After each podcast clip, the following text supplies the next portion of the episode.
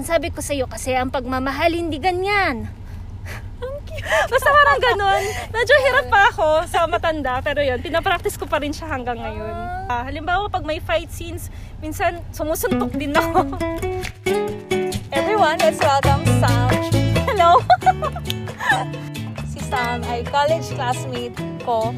So, we were together sa PUP doing advertising and public relations. And ever since nung college kami, talagang kilala ko na siya as someone na very involved sa sa dubbing, sa translations ng mga anime, sa mga, yung mga VO jobs. Kasi Sam, so nag-voice acting ako and dahil yung love ko nga sa anime, yun talaga ang nagpasok sa akin into dubbing. Kaya na, napa, nakapasok ako sa dubbing. Ah, Tagalog dubbing. Mm. Ano yung mga previous work mo na pwedeng i-share uh, na baka alam ng mga listeners natin?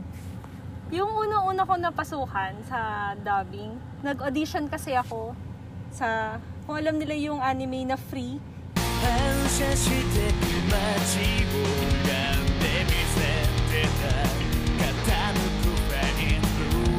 Iwatobi swimming swimming club, yon So, merong isang character doon, si Go, yung manager ng swimming swimming club. Pina-audition yun, so sumali ako. Tapos, dako, ako yung nakapasa dahil daw dun sa pagbigkas ko ng sa mezca. so, nag-Japanese daw yun. Kaya ako yung kinuha nila nung time na yun. Tapos, dun- parang doon na nag-start. Pero grabe, hirap na hirap ako doon. Hindi madali ang dubbing.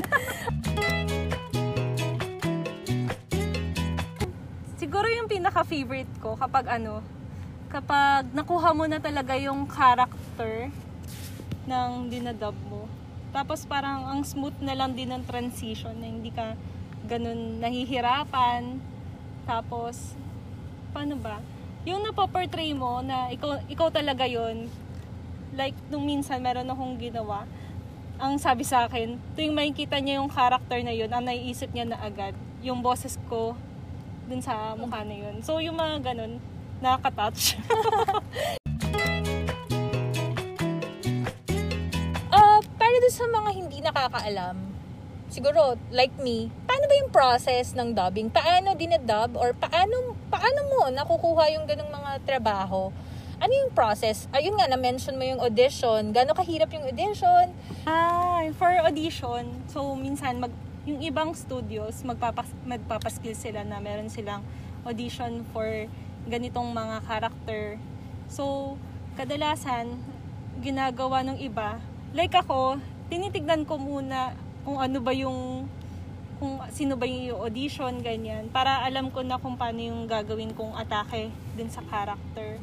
Pero yung iba kasi magaling na talaga sila. So parang kapag nakita nila yung character, alam na agad nila yung delivery. Pero since syempre ako, nag-aaralan ko muna. Grabe, ilang taon ka na sa industry na to? Siguro yung pagsusulat, nag-start kasi ako as translator pat- para sa dubbing script. Nung after pagka-graduate din ng college, siguro isang year lang ako nagtrabaho sa office. So, Yun. Pero maganda nga rin yung start na nagsimula ka sa script kasi medyo alam mo na yung process kung paano nila gagawin doon sa dubbing. syempre, sobrang nai-enjoy mo yung work mo. Pero an- ano ba yung mga challenging part? Ano yung mga hindi mo makalimutan na challenges? And paano mo yun na-overcome? Challenges? Siguro pag sobrang bulol mo na hindi mo talaga mabanggit ng tama yung tama yung words. Kasi meron ako tawag dito, meron akong line doon na kaya ko siyang bigkasin ng as word lang talaga. Pero kapag mer- mahaba na na may sentence, lagi akong nabubulol or yung tinatawag nilang nadadapa ka. So siguro mga ano, naka 10 times akong 10 times akong retake noon. Tapos na, na iiyak na ako. Kasi nagagalit na rin yung director. So, Pero, director din, no? Habang nagdadabdab Oo, kayo. kasi sila yung magsasabi. Kasi sila yung, kasi kapag nagbaba, kapag, tawag dito, nakikita mo yung script, minsan, iba yung delivery mo sa tamang delivery. Halimbawa, dapat sarcastic na pala yung tone na to, hindi mo nagawang sarcastic kasi nga, ang tawag dito, yung busy ka na kung paano mo i-deliver ng tama. So, dahil sa director, siya yung magsasabi, hindi dapat ganyan yung delivery ng line yan, gawin mo ng sarcastic yan. Para ma ganun. Yun yung role din ng director. Tapos tinitignan niya din kung tama ba, meron bang mga nadadapa ka, may bulol bang words, ganyan. So kapag ano, papaulit yun sa'yo. Kaya minsan yung malaway, yun din ang isang problem ko. Merong kapag tinignan mo yung waveform, laging ano, lagi lagi may palya parang ganun. Kasi nga yun sinasabi, sinasabi nila na may laway na kasama. Ah. So kapag minix nila, ang pangit din. So dapat ulitin mo yun. Ano, dapat smooth lang. yung sa industry namin, siguro two months din siguro kaming ano nun, nawalan ng work. So ang ginawa, yun sa may alliance lang, yung parang tulong para sa mga sa lahat sa production, hindi lang naman sa voice acting. After noon, may mga nakiusap na wag na mag-studio dub. Ang ginawa namin, nag-set up kami ng mga sari-sariling studio sa bahay. So hanggang ngayon, marami pa ring studios na gumagawa nun na home dub tinatawag. So, ang gagawin na lang, i-record mo, ibibig bibigyan ka ng list ng mga characters na gagawin mo. I-record, tapos pakikinggan ng director. Kapag na-check na ng director kung may mga kailangan bang baguhin o hindi, uulitin mo yung mga kailangan baguhin. Tapos, tsaka isa-send ulit dun sa studio. Sila na magbi-mix. Pero yung iba sa ngayon, ano na, nag-start na din sila ng dubbing sa studio. Kadalasan, pa isa-isa lang. Pero tuloy-tuloy naman ngayon ulit yung projects na ulit. After siguro mga 2 to 3 months after nung pandemic. Ay, since na nag-start yung pandemic. Kaya yun. Kaya, ano, masaya pa rin. Tutuloy lang ang trabaho. Ang hirap eh. Oo, kasi most of you freelancers, tama? Oo, freelance lahat. Halos lahat pala talaga. Bihirang-bihira lang. Ang kadalasan ng mga hindi nag-freelance, yung mga tech, yung audio, o kaya sound engineers. Yun, sila, in-house naman kasi sila. So, yung mga ano, yung mga talents talaga, writers, yun yung naapektuhan. Pero ngayon, nagbalik naman na, tuloy-tuloy na ulit. Pero yun lang din, katulad din dati, minsan, isahan na bagsak ng projects. Kaya maghahabol ka minsan walang tulugan. Tapos minsan ano naman, ilang weeks na wala, wala, tenga ka rin. so, dun sa ibang bagay ka mong gawin mo na yung mga kailangan mong gawin. Oo. Pa- Ganun parang, siya. katulad din ng maraming artists, yung Mm-mm. create na na nasa creative industry. Ganun din eh, no? Pag meron, kung meron, pag wala, tumal talaga. Oo. Mm-mm. Pero yun nga, so kapag ganun, ibabalance mo din. Sampulan mo naman kami. Char. ano yung mga ano, yung mga iconic na mga lines na nagawa mo? Baka may pwede kang i-share. Yung tipong ah, si Sam pala yun. Sino bang ay... Ah, parang siguro ano lang, yung isa yung isa kong character na character ko sa anime. Ano ba yung sinabi niya nun? Basta ang hilig niya magsalita na mamatay na yung mga tao. parang sample talaga nila ako. Ah, sige, yung ah, ang init naman, mamatay na silang lahat. Ang galing. parang ang galing. Basta lagi niyang sinasabi na mamatay silang lahat. Ewan ko dun sa karakter kong yun. Ang Basta galing. ganun siya.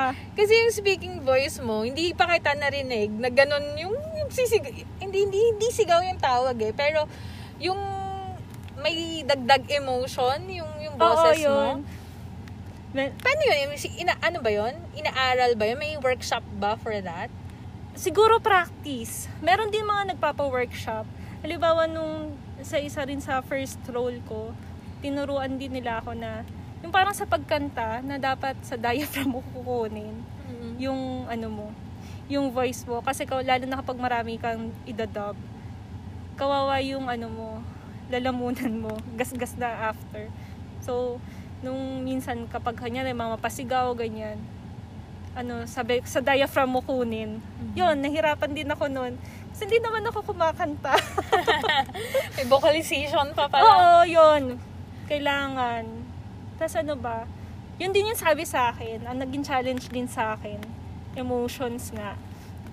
Kasi nga, syempre kapag ano, hindi, kapag nagdadub ka, hindi lang talaga ano eh, tawag ito, yung basahin mo yung script. Dapat ano, yung may emotions talaga. Yung mag-aarte ka, halimbawa pag may fight scenes, minsan sumusuntok din ako. Mga ganun. O kaya, pag sobrang masaya ka, masaya yung character, dapat yung delivery, pagkaka-deliver mo, nakangiti ka, ganyan. Oo. Para ramdam yung emotions. Yun. So meron ding ano, no, hindi lang hin- hindi lang voice, pero minsan physically kailangan i-act out Oo, mo kasi din. parang nag-act. Yun, kaya siya tinawag din voice acting kasi nga mag-act ka talaga. Hindi lang yung basta ma-deliver mo lang yung line. Hindi lang basta dahil maganda poses mo. Yan, talagang iaarte mo. Una ko project, grabe, may ginawa akong movie. Siguro, two days namin siyang ginawa kasi nakuha ko yung main role. Nakapasa ako sa audition kasi in boses ko daw yung kadikit nung main character. Tapos yun, hirap na hirap ako. Hindi ko kasi magawa ng tamang delivery. Tapos, tapos syempre, yun yung first time ko, ka- nahahalata sa vo- voice ko yung kaba. Tapos, pinapaalis nila yon yung kaba. Sa lamig-lamig pa sa studio, nanginginig na rin yung boses ko dahil ilang oras na nga din ako. Kaya ano, halatang halata siya. Kaya paulit-ulit talaga yung lines. Pero uh, buti na lang, mabait yung mga directors, pinagtsagaan nila. pinagtsagaan nila ako. And I'm sure kasi, kaya mo nga nakuha yung role kasi magaling ka. Ikaw naman, masyadong dinadaon yung sarili mo. Yan. Eh, sabi nga nila, kaya nga sabi nila na dapat daw kapag kunyari nakapasa ka sa audition, yung wag kang ma, ma- susuko agad lalo na kapag ano kapag paulit-ulit na yung lines, ganyan, ilang beses nang papaulit sa'yo kasi hindi mo makuha yung tamang delivery na hinahanap nila.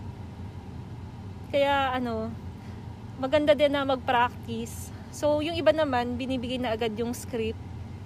Kasi, mas ma- mababasa mo na. So, hindi dun, mismo dun sa studio ka palang mga pa kung ano yung gagawin mo mga characters. Kaya yun. Yeah, I think very useful yung tip na yun. Any Oo. other advice sa mga aspiring uh, voice talents? O voice actors? Practice. Practice talaga.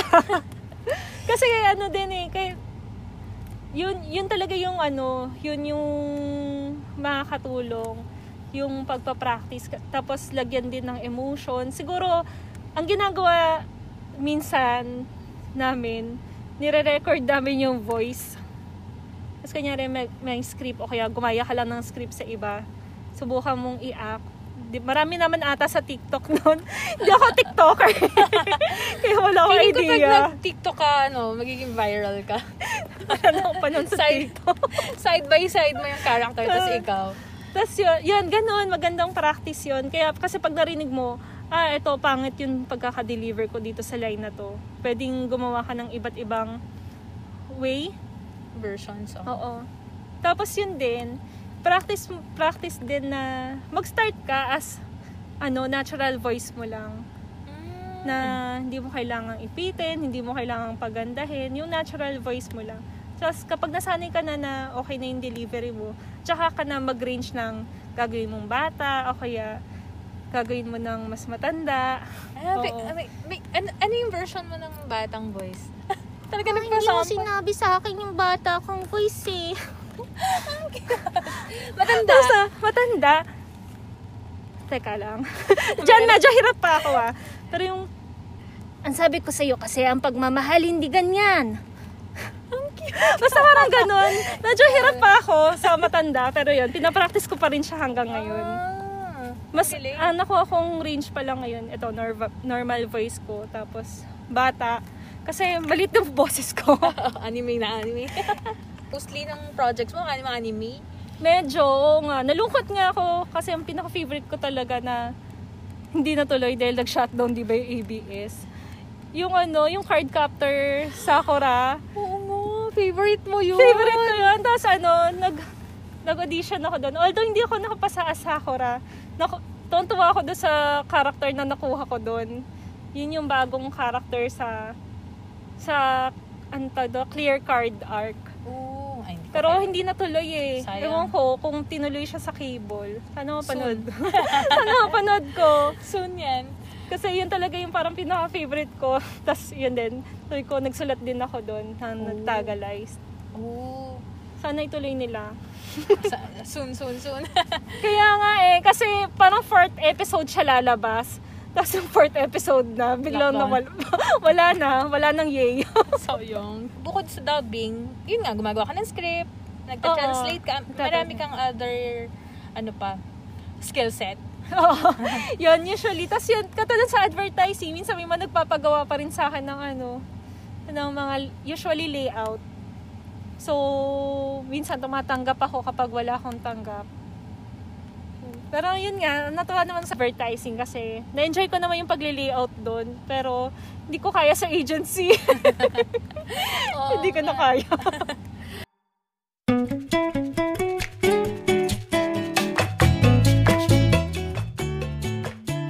And I think dito na nagtatapos. Maraming maraming salamat, Sam, for sharing your experience and uh, sana maraming na-inspire.